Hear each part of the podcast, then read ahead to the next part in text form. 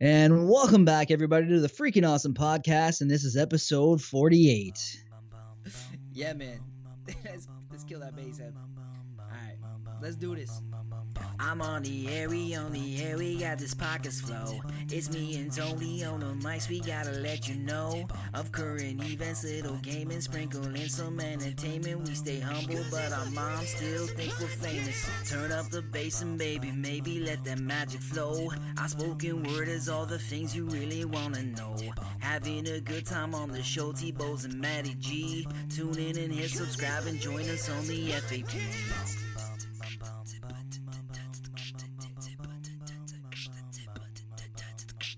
Welcome, everyone, to the Freaking Awesome Podcast. I'm your host, Anthony Bose, and sitting virtually across from me is my co host, Maddie G. Hello, hello. How are you, Mr. Tony? Doing well today, my friend. How are you? Oh, not too bad. You know, just uh, staying inside and uh, enjoying uh, the air conditioning today. I'm I'm jealous. I'm not in the AC section of the house. I'm in the, the hot studio. So um, Oh, yeah. and, and it's been a beautiful day, just- and it's it's it's hot. Yeah, for sure. Uh, let's uh, talking about hot. Uh, let's talk about today's guest. Uh, he is uh, well known for for many different uh, acting features. He's got a, a lot of things under his belt, uh, but one that stands out amongst many, and uh, one of the the reasons we were really excited to have him here on the show today. Uh, we have Dominic Pace from The Mandalorian. Dominic, how are you doing today? I'm doing great. Hello to you, gentlemen, and hello to all your listeners. We are super excited to have you on the show. I'm actually, I wish we were on the video. I'm wearing my Star Wars T-shirt today, uh, just because of of of uh, being able to have you on the show. Thank you. No, happy to be here, and uh, the fans. I mean, that that passion from the fans is the reason I'm here. I, I can't tell you how grateful I am to receive so much attention as a side character, but as a Star Wars fan myself, uh, I've been enjoying every minute and uh, been extremely grateful. Uh, Honestly, you are living my childhood dream. Uh, and uh, be- before we get into to that and many more, uh, Matty G, how about you uh, hit us up with the news? Yeah, absolutely. Um, so uh, this this piece of news comes from Thailand. So uh, Thai vets are performing mass sterilization as hungry monkeys terrorize the tourist city. so I read about this. I couldn't even believe it. But uh, yeah, anyways, we'll dig in here. So Thailand has started sterilizing hundreds of monkeys uh, in a city famous for its macaque population as the coronavirus pandemic leaves them hungry, aggressive, and wrestling food from terrified residents. Um, Lopburi province and its 2,000 monkeys have long been a draw for tourists from around the world who typically feed them and pose with them for selfies and other pictures. Uh, since Thailand closed its borders on April 4th to control the coronavirus, the monkeys are not adapting to the, the new version of normal. Um, they're so used to having tourists feed them, and the city provides no space for them to fend for themselves. Um, with the tourists gone, they've been more aggressive, fighting humans for food to survive, she said. They're invading buildings and they're actually forcing locals to flee out of their homes. Um, unlike monkeys in the wild, city monkeys need not hunt for food, giving them more time and energy to reproduce and cause trouble. Um, to try to control their fast growing populations, authorities have uh, this week placed big cages around the city with tantalizing fruits, uh, hoping to lure the, around 300 monkeys in for sterilization. Holy shit. Wow, talk about the forbidden fruit. That's that is crazy. Ugh, Um, these vets aren't monkeying around. Right. I was, I was going to try to work that in somehow. wow. Okay. Uh, so That's yeah, it- just a crazy story I came across, true story, and I was just like, wow, that's uh, that's wild. I, well, I feel that, that that's not the monkey's fault, right? Like they, they brought No. these things in, they use them as a as a, a tourist attraction. They they give them food. Of course, they procreate. And now they're just like, you know what? We're sterilizing you. Yeah, Wow. It's like getting Yeah. married. What? No. Um. Yeah. So interesting. All right. Uh, I actually also had uh, some animal related news, but uh, I, I really want to keep things da- down very, very low because, uh, uh, of course, uh, of our guest, and we want to spend some more time uh, asking questions. So my article t- title is John Balmer was arrested wearing a "I Have Drugs" T-shirt. So a Florida man, good old Florida. he may be questioning his wardrobe choice after being arrested for meth and marijuana possession while wearing a shirt reading "Who needs drugs?" N- no, seriously, I have drugs. The John Balmer, who's 50, was arrested in a Kmart department store in Hudson, Florida, on Tuesday, uh, according to the Pasco uh, County Sheriff's Office, who posted a photo of Balmer wearing the shirt on his Facebook page. Um, Balmer had been charged on one count of possession of meth and another count of possession of marijuana, not more than 20 grams, authorities said. Uh, you know, so I, I, feel like this is one of those. Uh, it was kind of like the. Um, uh, remember the, the, the floor mat or the the doormat uh, article we had uh, several episodes ago, where they are like, uh, if, "Where's your warrant?" Um, yeah, if you're wearing a shirt like that, I mean, you might as well be prepared. Yeah, that's that's just hilarious. Man. Yeah, like. Yeah. you should see his look at look on his uh, on his face on his mugshot though. it's it's clearly like that damn, really should didn't think this shirt through kind of look on his face. Only in Florida. Yeah. Yep. Oh, excellent. Love it. So, Dominic, uh, thanks again for coming up on the show. Uh-huh. Thanks uh, for having me. I, I gotta I gotta tell you. Um, so I had mentioned earlier, like you you're, you're living almost every childhood dream right now uh, as as a new Star Wars character, and even working with the franchise alone. Uh, I, I got to ask you, how did it come about? Like, how did you you land this part? Well, you know, I've been a blue collar character actor for about 20 plus years. I don't turn down work. Um, I have booked a number of guest stars throughout the years, uh, and I, to basically to the uh, to the to the disappointment of some agents, uh, they always wanted me to just stay at the guest star level. But you know, there's an old 1955 film called Marty, to where I don't basically, I, I it's not that I, I don't want to continue to progress within my career, but it's one of these things to where I just love being on set. So I never turn down work. And this happened to be a simple makeup test, which someone of my credits probably would turn down. Most of my peers would probably turn down. But I just said, you know what? I would rather be on set. I'd rather be working and doing whatever uh, that's involved in the film industry than doing all the actor odd jobs here in Hollywood. So I went on this makeup test, and I had previous experience with Agents of Shield with Marvel. Uh, I was in Bright with uh, Will Smith. I was one of the orcs. Yep. And then I also doubled a fun fact, uh, Frankenstein on Van Helsing uh, in 2002 opposite Hugh Jackman. So there was a lot of prosthetic with that. It's not the most enormous talent to have, but you can't be claustrophobic. You have to be patient. You've got to be friendly and down to earth because these makeup artists are working with you for sometimes up to six hours. So yeah. I happen to be I called in by a gentleman by the name of Brian Sipe, who's one of the heads of the makeup department at Legacy Effects. Legacy Effects is one of the top makeup industry uh, uh, uh, companies within Hollywood uh, and Atlanta, and he headed up actually Drax, David Bautista over at Guardians of the Galaxy okay. for every one uh, the movies that he was involved in. Anyhow, long story short, we hit it off. There was no guarantee of work whatsoever after that one day of makeup test. But just like a gentleman, I just handed my business card. We actually talked briefly about our, our love of uh, science fiction, even including Star Wars. And I just said, you know, do you mind me asking what is this for? And he he said, look, we got to keep it uh, just uh, NDA right now, you know, non-disclosure. Two weeks later, I get called in for a screen test, and once I heard a screen test, I said, God, whatever this is, whether it's Marvel or DC, I didn't even think Lucasfilm. I, this has got to be pretty major to be called in for a screen test because that usually means that the production has a tremendous budget. Normally, when you get called in for a production, you're normally just called in and you go to work that day because budget can't allow uh, to have that extra day of testing. Yeah. I get in. It's an NDA agreement. I see Lucasfilm on the top. All of a sudden, I started shaking just a little bit, but it wasn't until I was invited into a private wardrobe office uh, headed by Stephen A. Porro, uh, legendary costume designer. He's done previous uh, Star Wars uh, projects uh, to where I started seeing the artwork on the wall, and then I, I go over to a hanger. He leads me into another room, and it says Dominic Pace Bounty Hunter uh, with three different clothing options, and I was just beyond words. My hands started going numb. Um, obviously, a tremendous amount of excitement because just like you gentlemen and so many people listening, I've been a fan since 1980. Uh, I was five years old when I received my first playset. It was a Cantina playset, and on day one of filming, to be walked to be taken in uh, to this Cantina with George Lucas and Jon Favreau standing at the bar talking about the history of the Mandalorian, and to be this one of a kind bounty hunter created by Brian Sipe himself, uh, nicknamed Gecko, uh, was just beyond words. Absolutely amazing. And and speaking of your your past and uh, about being a huge Star Wars fan uh, yourself, uh, you have actually quite a Star Wars collection, if I if I heard correctly.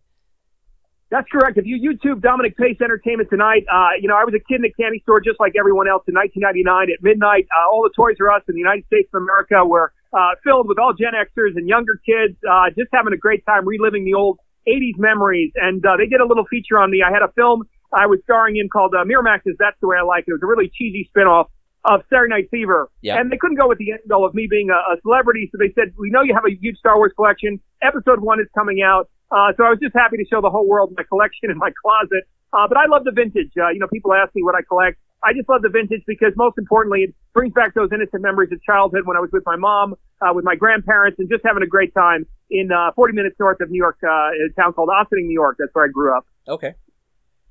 That's that is amazing. Uh, you know, I I know all those toys. Uh, you know, like I grew up with them myself. I mean, they they really made them to last, and they were absolutely fantastic back then. So it's always nice when uh, you know something new comes out in Star Wars, and uh, they they start making new pieces. And and I'm I'm assuming uh, for collectors old and young, uh, I mean, just seeing the new products that come out, and uh, I mean, to me, I, I still look at some of the original characters, and and they just they were so unique. Uh, they weren't overly posable. Uh, you know, your arms moved, the legs moved, a lightsaber came out, a hand kind of thing, which was pretty cool.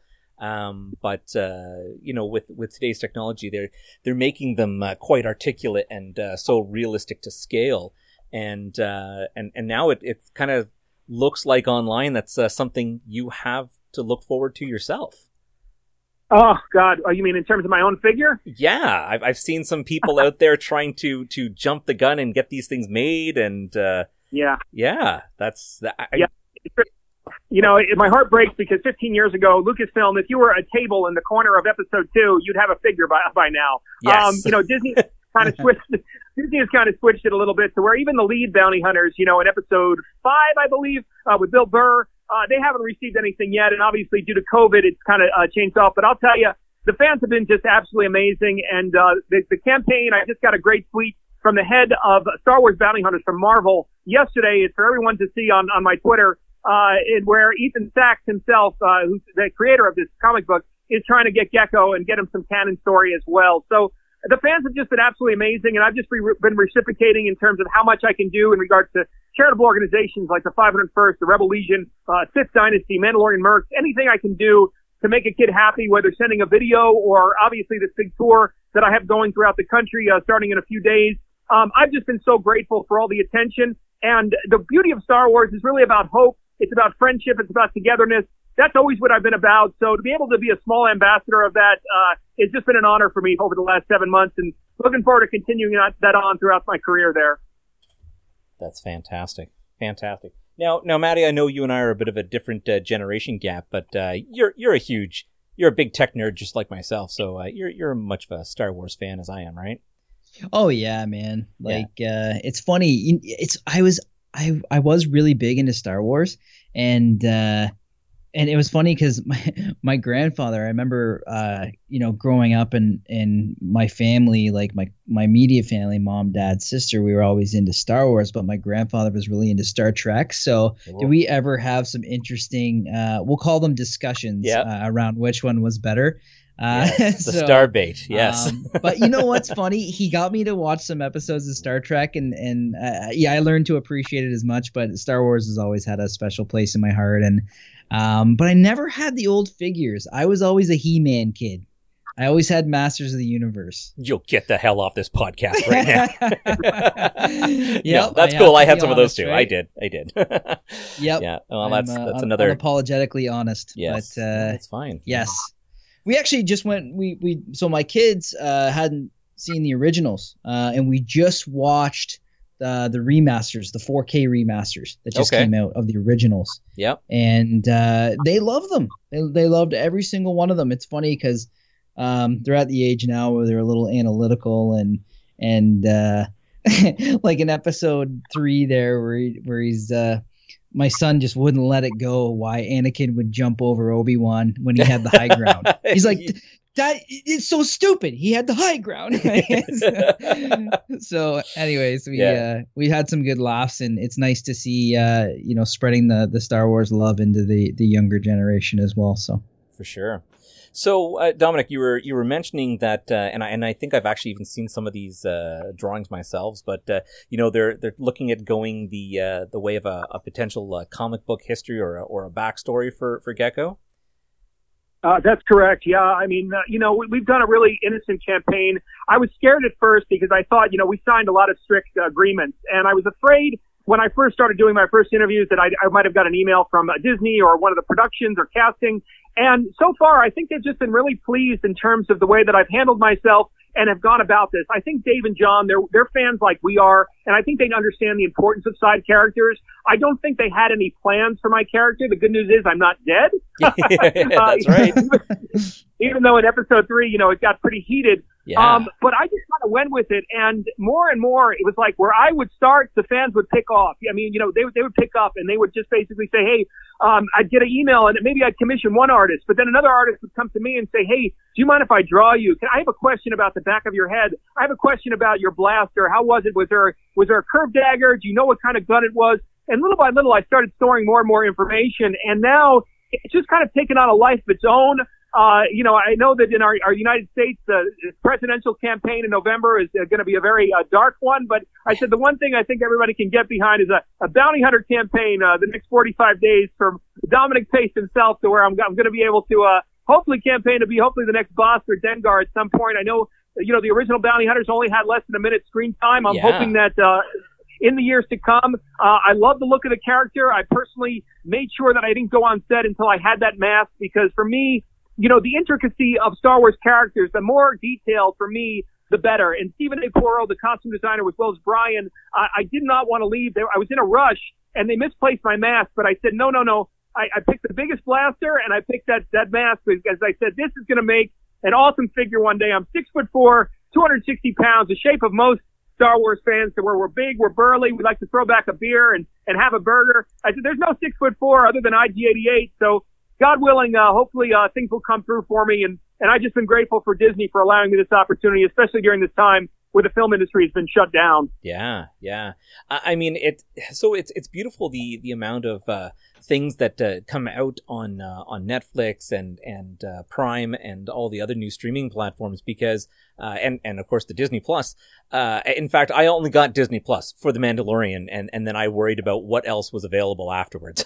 but um, the you know uh, it, coming up with all these different venues and abilities to to move forward and not just worry about major film. I mean, when you as you mentioned, the bounty hunters had like only a mere seconds on screen, and yet they had their own figures, you know, like Bossk and, and IG88 and, and some of the others.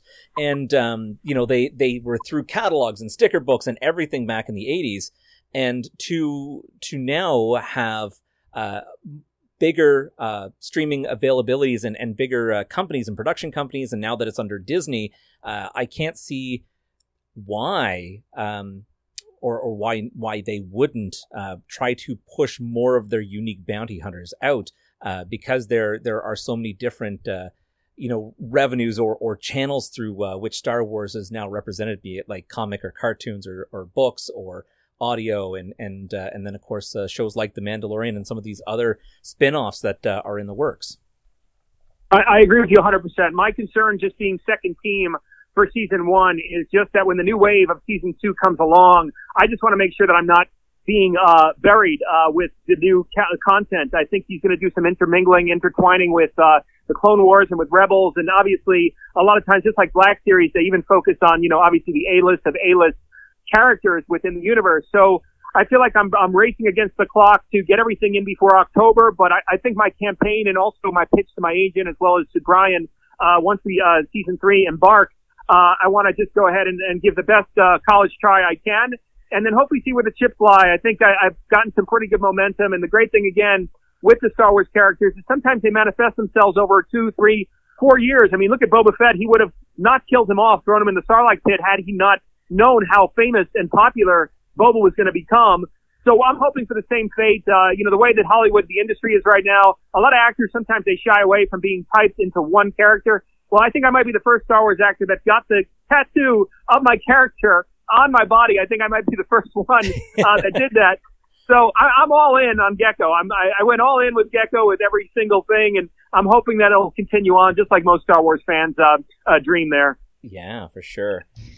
Yeah, and I think I think uh, I mean with Star Wars right now, I think every character that gets created at this point is is extremely deliberate. So the fact that uh, you're not dead and and you know there's still lots of show to make, I think the chances are pretty good. that uh, you We're- might we're be hoping. sticking around. Yeah, So- for sure. Well, and you're so interactive, and um, you know, uh, I had I had actually uh, had shared out uh, your your birthday greeting post that you had put out. Uh, I thought that was so amazing of you. You know, like there there are people out there that uh, you know a lot of actors that have a part, and they try to uh, you know they they they do the um, um, I can't remember what platform it's called where you where basically you can you do shout outs for for 20 or 30 or 40 or 100 dollars Yeah, yeah. whatever people want and and yeah that's it and and you're you're willing to uh, give a shout out to to Star Wars fans uh, as a birthday greeting for for free and uh, it's it's really amazing of you Oh no, absolutely. Uh, listen, I, I got to be honest. Over the last seven months, the Star Wars fan base has literally supported me. I, I have not worked uh, in seven months. I mean, well, about three months. Uh, let's. I mean, before uh, COVID, I, I booked a few uh, roles. But Mhm. uh, I mean, literally over the last seven months, just buying my autograph and the fans who have bought like you know some fan art, my challenge coin, or a signed tracking fob, or bounty hunter puck. uh, It just day in and day out, I'll get a notification from PayPal, and it, it's like I can't do enough for the fan base just because I'm so grateful not only uh, for for this opportunity within the last few months of them supporting me, but also just the fact that uh, I, I just am, I am still beyond words being in this business for over 20 years, and to again have received this kind of attention for less than one minute screen time, even though we all know how popular and famous Star Wars is. Mhm. I'm still shell shocked at the fact that uh, I've been getting this type of uh, notoriety, and, and I'm grateful every single day and humbled by it.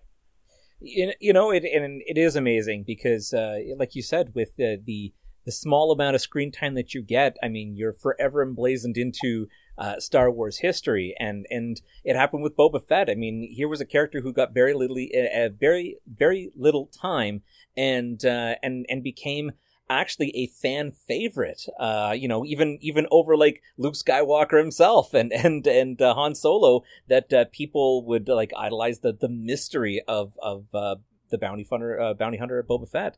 And uh, and now here you are as one of them. And uh, I, I'm not gonna lie uh, it was my birthday a couple days ago and I was uh, I was browsing through your site and uh, I kind of missed the obviously a cutoff on on trying to get some of that sweet merch to, to come this way. But I, I'm totally amazed by your you know your your puck and and well even your autograph. It, I mean it, it you've got a, a really nice setup of a lot of the the things that people can buy and uh, you, you know our listeners really have to get that chance to kind of go over take a peek at your site and check it out it's, it's really cool Yeah, thank you so much. Yeah, the website's geckothebountyhunter.com. But I'm really excited, even uh, amongst all the crazy conditions in uh, America right now, uh, to hopefully meet a lot of people in person. Again, this will, you know, this tour is really to support small business. A percentage of the uh, proceeds and, and the, uh, the the sales are going to go towards uh, the store themselves. You know, every business right now, and whether it's in Canada, America, throughout the world, is essential. You know, and uh, for me to take on this journey is not only exciting as a Star Wars fan, but also I feel like it's all of our duties right now to be able to get these mom and pops back off the ground because everyone's kind of suffering uh, in one way or another just due to all the the lack of, of volume uh, just due to the uh, the COVID there. Yeah, yeah, and and you know, just even with a, lot of the online content, uh, you know, your regular comic book shops and stuff, they're really struggling. You know, it used to be just a, you know, they sold comics and then they had to start kind of bringing in toys that would kind of keep things going, and now they got to bring in board games, and you know, they've had to expand beyond just comics. And uh, knowing that they've got uh, a celebrity such as yourself in their corners is just amazing. Absolutely. No, yeah, one hand washes the other, and uh, really excited for this trip. I'm bringing my 11 year old along with me. Uh, it's pretty ambitious, but at the same time, I believe in the character. Uh, I love our country, and uh, I, I have I'm so I, I've sort of been a blue collar actor to where I've never made any excuses. I've never expected the town to give me anything, and the one thing I appreciate about a lot of mom and pops is they got it done themselves. So it's very parallel to the to the story of the working actor, the 99% of us who don't have uh, you know the big million dollar mansions and just have to work day by day. So I'm I'm honored to be alongside so many of them, along with the Star Wars fan base in America here. Yeah, yeah, amazing.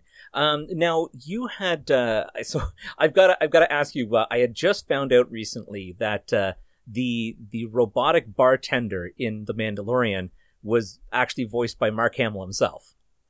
Yeah. Did uh, did you happen to uh, cross uh, many of these other characters when you were there on set? Because I know sometimes the way they shoot things that they don't have everybody all together. Um, Yeah. uh, did did you uh, happen to cross Mark Hamill at all while you were?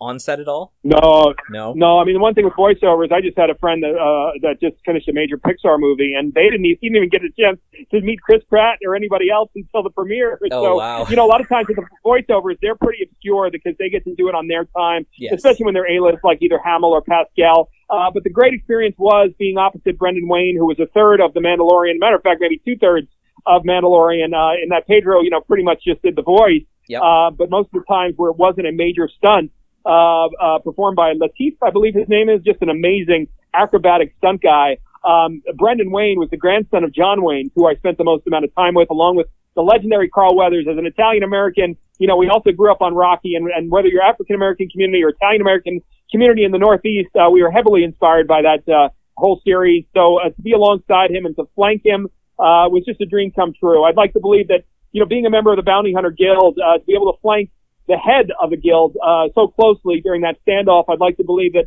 Gecko is viewed in high regard within the guild. So hopefully there'll be more on that storyline uh, in years to come. Uh, uh, God willing, from either Dave or John or, or even the legendary now Deborah Chow, who I owe, owe a lot to. She directed episode three, Yeah. and she's also heading up the Kenobi series. So I, I always like to believe people say, "What is your dream uh, uh, future there for Gecko?" It would be to go back in the past and to be a, a secret Splinter Cell, to where Vader commissions uh, a group of bounty hunters to look after to go after Luke, uh, to where they get their butt kicked by Kenobi on Tatooine. So hopefully uh, these things will come to fruition. But uh, either way, I'm just very grateful to Deborah Chow as she handpicked me to be part of episode three there. That's amazing. You know, it'd be really nice if you can you could cross over into some of the other episodes that uh, obviously that are coming up, or the new Star Wars stories that are coming up. Uh, the, the beautiful thing with uh, bounty hunters and and alien races uh, is you don't necessarily have to be uh, locked into a certain time period, right? Like, who knows if you're, you know, with with like Yo- the baby Yoda. I mean, his his race obviously lives for like, uh, you know, a thousand or three thousand years. So, Yeah, um, you know, who's to say that, uh, you know, Gecko can't be like two hundred years old, you know, and and, and still Absolutely. just as spry. So, uh, Absolutely. The only thing, you know, in this town is just, you know, it's like the uh, Goldman Sachs in terms of the financial world, to where you have William Morris, UTA, ICM, uh, you know, um, uh, Endeavor, these major, major agencies where, you know, the wall to get into them or to get that phone call in, even through my agent or through my uh, manager, is sometimes difficult. So that's why we're hitting the road. We're showing them. Uh, you can't necessarily pick up the phone and or tag Dave and say, "Hey, by the way." um, but I'd like to believe, you know, all the good good uh, will that we're doing out there, the passion that we have, and also I believe that I'm I'm a strong actor. You know, being a veteran for 20 plus years, mhm. I'm hoping they're taking notice. And again, we're not looking to have our own side story, but just to be part of a, a splinter cell of six or seven where you've got that one big bounty hunter, amazing uh, gauntlets, which are thick as anything, uh, that I think can do a lot of special things, along with an amazing blaster, uh, less agility, but uh, a very, very cool look. Uh, fingers crossed. We'll see what happens. for sure. Nice, nice. Well, sidestepping Star Wars for a second, is um, is there anything else right now that uh, you can you can share with us that you have in the pipeline, or is that your is just the Star Wars uh, your primary focus right now? Oh no, no, absolutely. I, I've been a working character actor and uh, still continue to work. I finished recent guest stars on popular shows on Fox uh, called 911 and Deputy, Deputy, Mhm. uh, and also in NCIS LA last year. And then I'm starring in a feature film I'm very proud of. It's called Anonymous Killers. It'll be out later this fall on VOD, most likely on Amazon or either Netflix. It's about five killers. Uh, it's going to talk about the uh, social structure in America. And the great thing about it is whether you're swing to the right or you swing to the left, everyone's going to leave with a different feeling. The director sort of uh, takes you in a certain direction, but he doesn't necessarily swing one way or the other. And it's just about those who come from privilege, those who may not. Uh, and these five killers are trapped uh, by basically the top one percent. And they have to give a deliberation as to why they did what they did in their life. The only thing they have in common is that they killed. But what it brings forth is just how people from sort of poverty-stricken, um, uh, uh, you know, upbringing uh, have to do what they have to do in order to survive.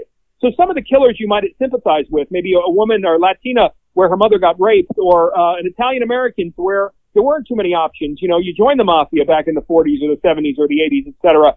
Um, or others, you know, you just don't have that sympathy for. But it's going to bring forth a lot of great issues. It's not just going to be blood and guts and shooting and action. I'm really excited about it. Starring as Romero Scarinelli, directed by A.R. Hilton. That'll be out later this fall, and also uh, uh, co-starring opposite Tyler Mane uh, from X-Men and Halloween in a feature film called Psychosis, and they're still uh, working on the uh, wrapping up the uh, distribution on that. Uh, and then there's also a little horror film uh, called Follow Me. Uh, it's a good little sociological thriller as well, and uh, that should be coming out hopefully later this year to VOD as well. So a lot in the works.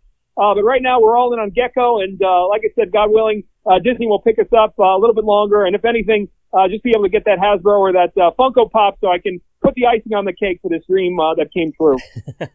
I, I'm that's definitely going to grab the Funko Pop when that comes out. I don't I don't collect a lot of the that stuff anymore. Uh, I do have a lightsaber on the wall in my studio, um, but uh, that would be really cool if you you're uh, immortalized in a Funko Pop nowadays. Thank you. No, I agree. I actually wanted to go back and ask you about um, Bright because I had watched a behind the scenes uh, with some of the makeup artistry there. Um, Hmm? Was that as grueling as it looked? Like, Well, um, for me, it was uh, because again, just like Gecko, they put a lot of work into Gecko. That took me two hours. But for this one, being one of the orcs, this was just basically just like the Trandoshans in uh, you see in the Cantina in episode one and three. It, it was just a Hmm. one piece. So the only thing uh, that you need to be uh, just mentally prepared for is just the fact that it's very snug. You can go, your mind can go one of two ways. it's just like going down a, a pipe water slide. You either feel comforted or you start freaking out. and, uh, so it's funny because when I did Frankenstein the first time, and I was with Brian, uh, Brian Stipe actually worked on that as well. I didn't, we didn't know each other personally at that time. I freaked out when they put the mask on me because it was not, it's not a Halloween mask. It does not give you any type of wiggle room at all. And there is a moment to where you might have a sip through, uh, or breathe through a straw, which will make you freak out Oh, for wow. uh, a minute or so. Um, just because it's really, I mean, you can see how real, uh, it looks, you know, some of this makeup. But that was just a one piece. The greatest thing, if I can just add a story to that, uh, similar to, uh, um, Hugh Jackman, uh, working in 2002 with Will Smith. The reason these guys are movie stars is not just for luck. I mean, a lot of times they say, ah, you have to get lucky, whatever. It's the hard work and the passion and determination that they put in day in and day out. We were on the 14th hour. We're doing this sort of ritual thing with Joel Edgerton where he's being dipped into some kind of hole of some sort there. I don't know what's going on, but, but anyhow, we're in some kind of a, a ritualistic church. Mhm. And the energy that Will Smith had on the 13th and 15th hour where we're all just kind of dragging with the director, uh, I believe it's David Ayer from Suicide Squad, uh, was just absolutely second to none. And it was such an inspirational experience to see his positive energy day in and day out. And, and it was so, you know, and the same with you in that it's just so inspiring to see them where they have enough money for five lifetimes, but they still give 110% even in the 13th and 15th hour.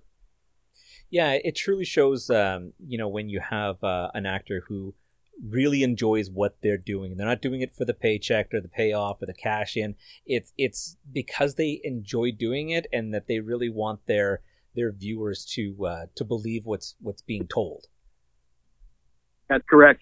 Yeah. That's correct. I mean, and, and the great thing for all of us is, you know, to make sure I've been telling my sons too, you know, we've been talking about finances and, and college now, you know, my oldest son is 14. I said, please, no matter what, Dante, because, you know, obviously we talk about mansions and fancy cars.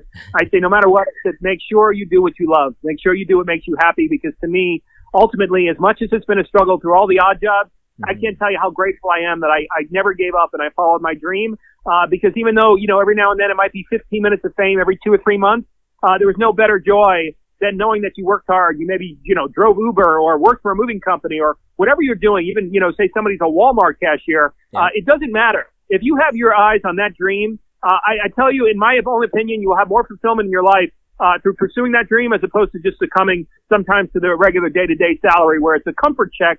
But also at the same time, I don't feel it's the 100% fulfillment, uh, that we all strive for. Yeah, yeah, for sure. Now, uh, I know a lot of people end up uh, starting off in, um, in like you said, kind of those those uh, one ofs or those blue collar ones. But uh, did you have you ever done uh, a commercial?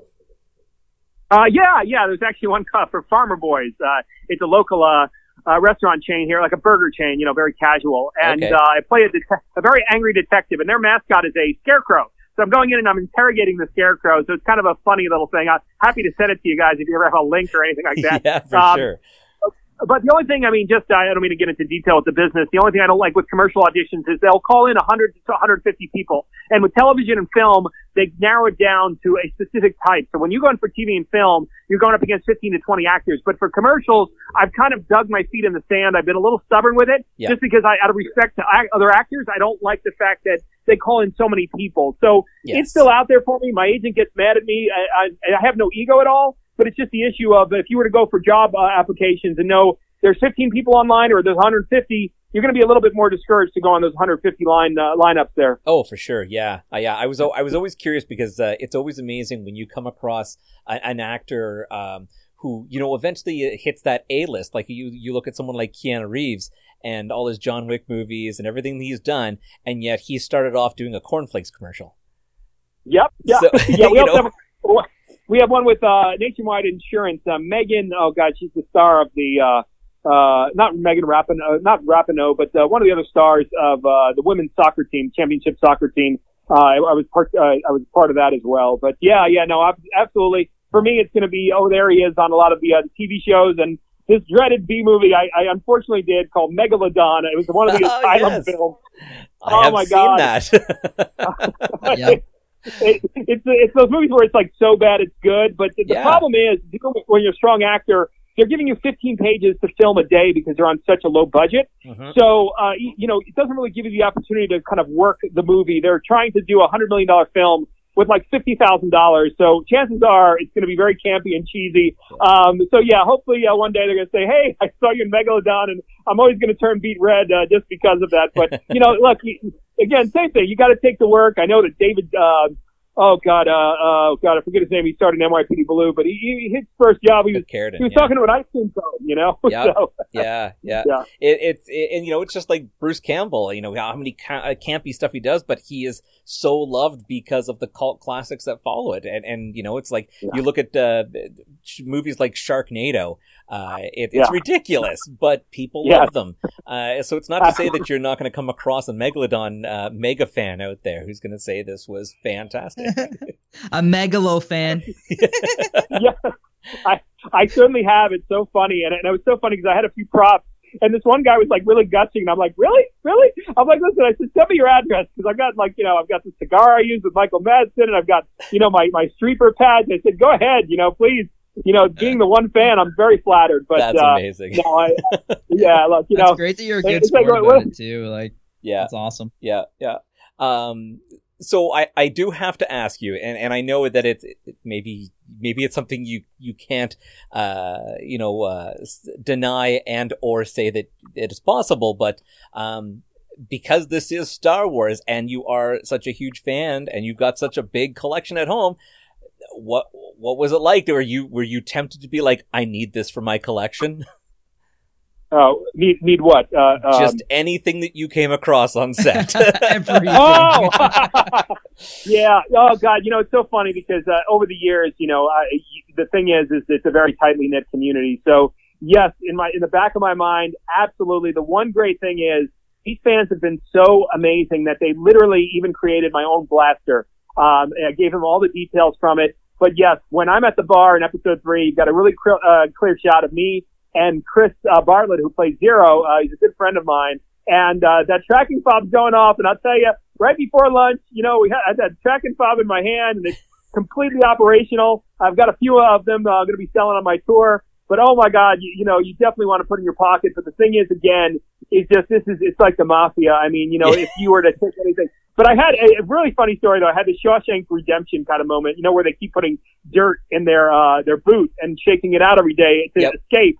Well, during the standoff in Nevarro, there was a huge it was a huge battle scene. It was even more that they filmed. So every day there would be some black dirt that went in my boot, and then uh, even in our dressing room, we were being watched. And so I would take that black dirt and I'd put it in my pocket. And there was a, uh, a, a huge comic book fan before the show came out, and he was just such a good friend. Uh, I gave him a vial, and I was nervous actually because I'm like, wait, if I send this to the post office, they're gonna think like this is any kind of like anthrax or something. 'Cause it's like, it's like, so I was like, I almost like emailed, I mailed him, and I'm like, I, dude, I'm afraid to send this out, but I sent him the black dirt, and hopefully it's uh, well kept in a nice uh, vial with a nice shadow box frame with the Mandalorian figure there, and hopefully a gecko figure one of these days. yeah, that's awesome. It'd be funny if you got like a cease and desist letter from Disney. They're like, "We're missing 30 grams of dirt from set."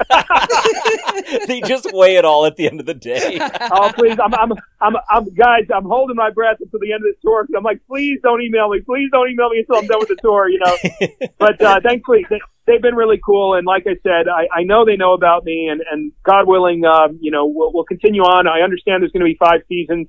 Um, and, and step one will be hopefully getting that Marvel comic book. I've already read issue one and two of Star Wars Bounty Hunters uh, by Ethan Sacks and Paolo Villanelli. Uh, so hopefully, God willing, uh, we'll we'll uh, we'll be able to rise up here and become hopefully the next 4-LOM or Zuckuss there. For sure, and and I don't know if you've ever read it. There was a book that came out not too too long ago called The Bounty Hunter Tales, and uh, okay. it was uh, it was a novel, and it basically went back after the the whole scene in Sky City, uh, and it followed each one of those bounty hunters and what happened to them next, and including um, uh, Boba Fett getting out of the Sarlacc pit and uh, approaching uh, General um, Solo, and, and, he was quite old. So oh, uh, wow. yeah, uh, in a in a final standoff.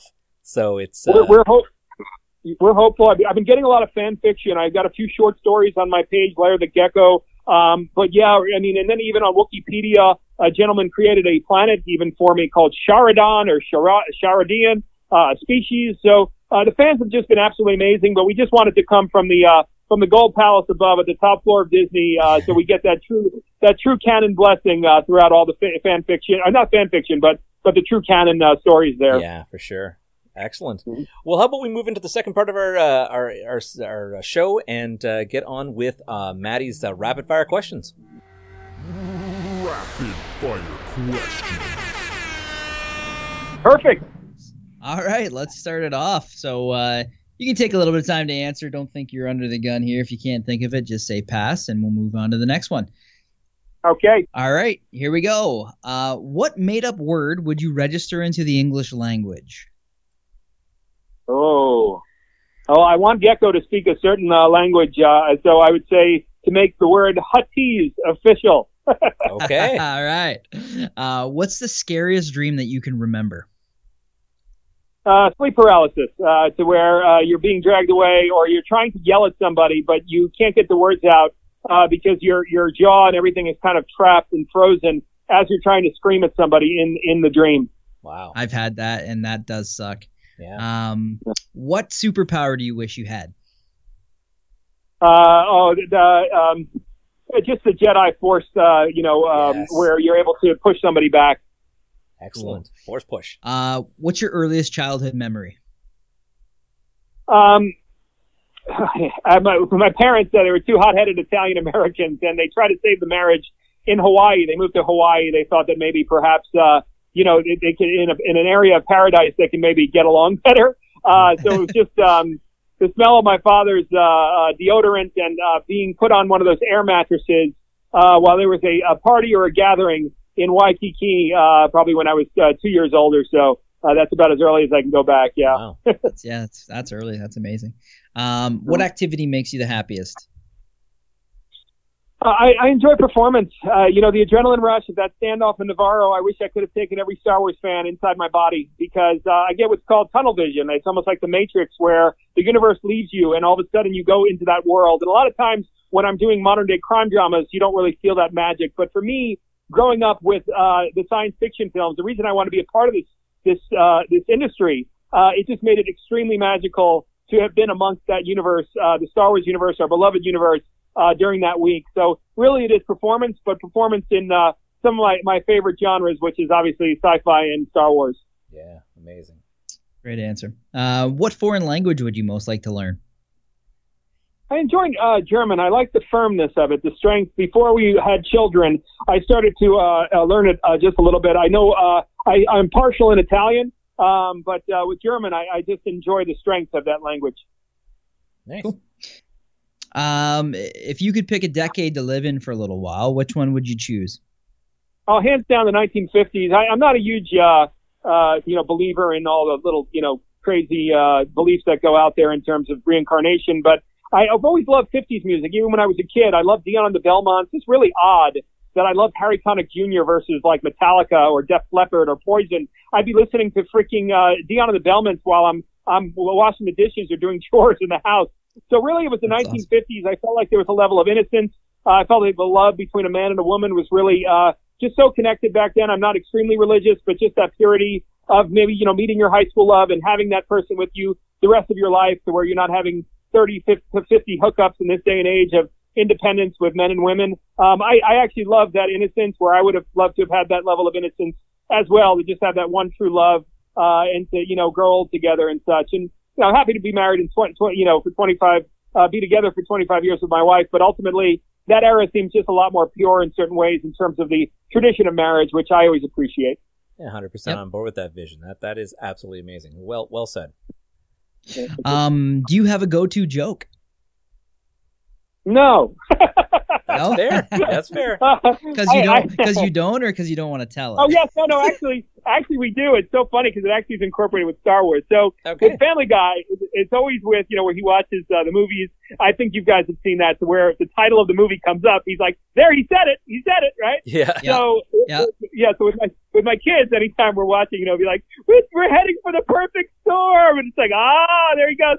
So anyhow, when I was doing Star Wars, when I was doing The Mandalorian, um, uh, Carl Weathers says, "Because I'm your only hope," and I'm like cracking up inside because I was like, "Could you imagine getting thrown off set, being like, wait, time out, time out." He said it. He said it. so that would be it. Anytime like you hear the title of a movie, just going back to Peter Griffin and being like, ah, there he is. That's So, awesome. yeah. That's great. Sweet. All right. What's uh what was the first movie to ever make you cry? Um, E.T. Yeah, it was the ending of E.T. Uh, 1982, and uh, having black licorice twizzlers in uh, Yonkers, New York, movie land, and uh, yeah, it was E.T. And then the most, the one that was the most intense of all time. I don't even own a dog, but uh, my dog Skip. Please, it just is uh, beyond words. Uh, it, it's the most Yeah. beautiful film ever, but uh, there's no way I can even keep my composure at the end of that film. It's just so powerful. You know how many people come up with ET, and all I can remember is ET scared the living crap out of me as a kid, and and I it, to the point that I actually had ET nightmares for twelve years. Yeah, Oh, but when they're trying to capture him and stuff, and then at the end, it's sad. Yeah, the, You the know, end I is know, really powerful. I know, but when he jumped out of the bush screaming, like it's like I probably No, I got you. yeah yeah. Uh, I'm I was lucky I, remember didn't Paul- I drop a deuce in my Yeah. pants, so it's uh yeah yeah. The one that used to, I had two, two that used to freak me out as a kid. One was Poltergeist, the guy peeling off his face, Yeah. and then in Star Trek Two, The Wrath of Khan, where they would put that little thing in The his ear, in that little, ear. uh, yeah. yeah, Ooh. that, uh, you know, I was at the ripe age of those, and that really got me. Yep.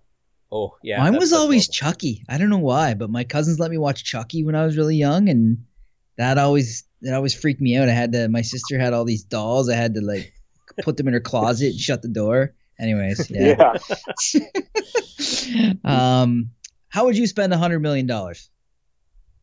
Uh, well, I'll tell you, it's a really good story because I've been saying a lot lately. Um, after I went to Galaxy's Edge, you know, my whole dream for years as a diehard Star Wars fan would be to have a really good detailed life-size Millennium Falcon with a man cave in the back where on Sundays we can do charities for kids in need. Um, but obviously, uh, you know, for football, uh, Saturdays and, and, uh, you know, baseball games just to have that beautiful flat screen. But I'll tell you, after seeing the volume in person, this LED screen that's used in The Mandalorian, it would basically be to create a very, very big, large extra bedroom to where you can have a 270 degree surrounding of about maybe 13 different channels. This thing, I don't care what IMAX film uh, theater you've been to, there is nothing compared to the clarity of this screen in person. I have never seen anything like it in my life. And I'll tell you, if you combine, let's say, you know, orchestral music with, you know, say 13 different channels and this kind of clarity, you may never need to leave your house ever again. Ma- Maddie and I are two cities apart, and I just heard him orgasm. Yeah, yeah. that sounds freaking awesome. Do you know how many times I go? day, To, how many times I go to Maddie's house and he keeps getting a bigger TV every time I show up. now he's gonna look for a 208 inch TV. now I'm I'm mating them and growing new ones. I was going for my screen test and I was completely distracted because you guys got to go back and watch episode one or three. Werner Herzog, the back of his office, look at that little window. Look at it, the back of his office. It looks so real. That is the LED screen. It's the LED screen. I swear to God. Oh, It- wow. and I, I, I kept staring at it. The ceiling they would create into drywall to where that was part of his office and that was real, real practical effect. But the wall itself is actually fake. And if you look at it, you'll be like, okay, now I need to see what you're talking about. But it is absolutely insane to see it in person because it looks so ridiculously real. wow, that's amazing. Wow, That's that's, so cool. wow. Yep, I have my inner nerd thing. is totally honking out right now. yeah. um, next question. Uh, what's the last thing you did just for yourself? Oh, Yeah. I, I, oh boy, that's a good question.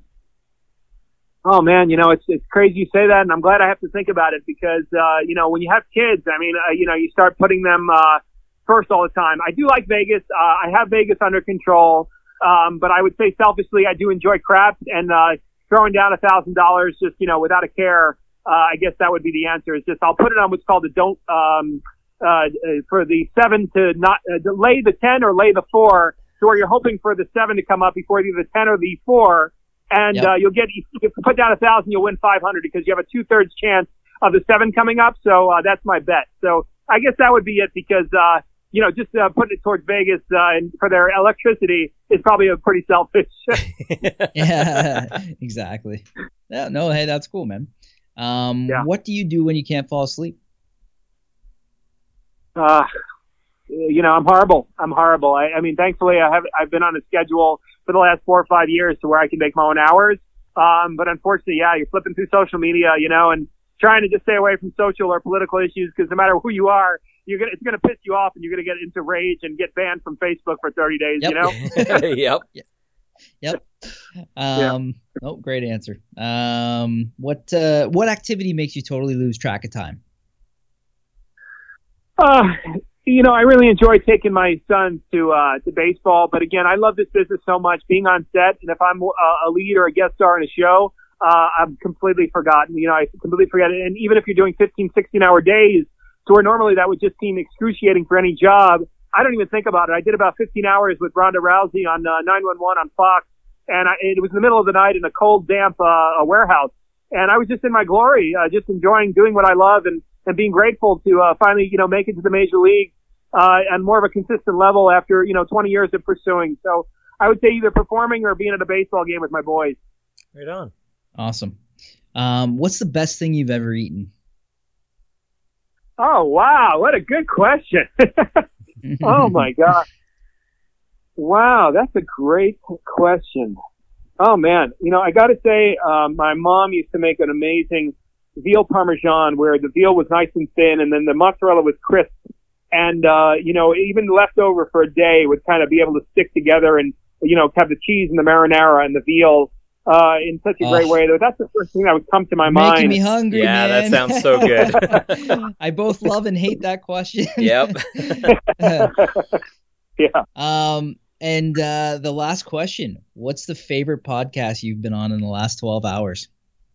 Ah, well, you guys right here, absolutely, without question. And you know, I'll tell you, I, I've been on three within the last uh, 24 hours, so you guys get take the cake. Yeah, I've had a lot of fun with you guys. right. Yeah, excellent. I was going to say, on. uh, you know, you probably had a lot before you head out, so uh, you know, we were. I was, I was holding my breath for that one.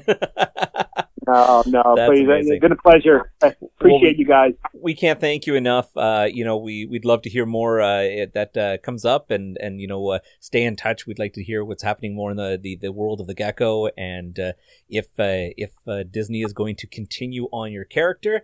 Um, because uh, it's definitely a really cool character. He's very unique, and uh, I'd love to definitely see more of him on the screen. Yeah, as soon as Thank that you so canon much. petition comes out, I'm signing it for you. Yep, yep, A- absolutely, absolutely. I appreciate you guys. Thank you, Lair of the Gecko, for all your listeners on Facebook. Thank you so much. That's where I post uh, regularly. And of course, uh, Dominic Pace on Twitter, Instagram, and then Gecko the Bounty Hunter. Uh, dot com for some updates there as well. But thank you guys so much and hope everyone stays safe during this crazy time right now. Thanks. You have a wonderful You tour well. and uh, and travel safe. Thank you so much, gentlemen. Have a great evening. Thanks. You too. You Thanks, too. Dominic. Take Bye. care. Bye bye. So, this is a good time for us to pitch our social media. You could get us on our website, Thefap.ca on uh, Twitter. is the Fap Four. You can get us on Instagram. Is the Fap Podcast. Don't forget our Facebook. The Freaking Awesome Podcast. And uh, you can always reach out via email. The Fap Podcast at gmail.com.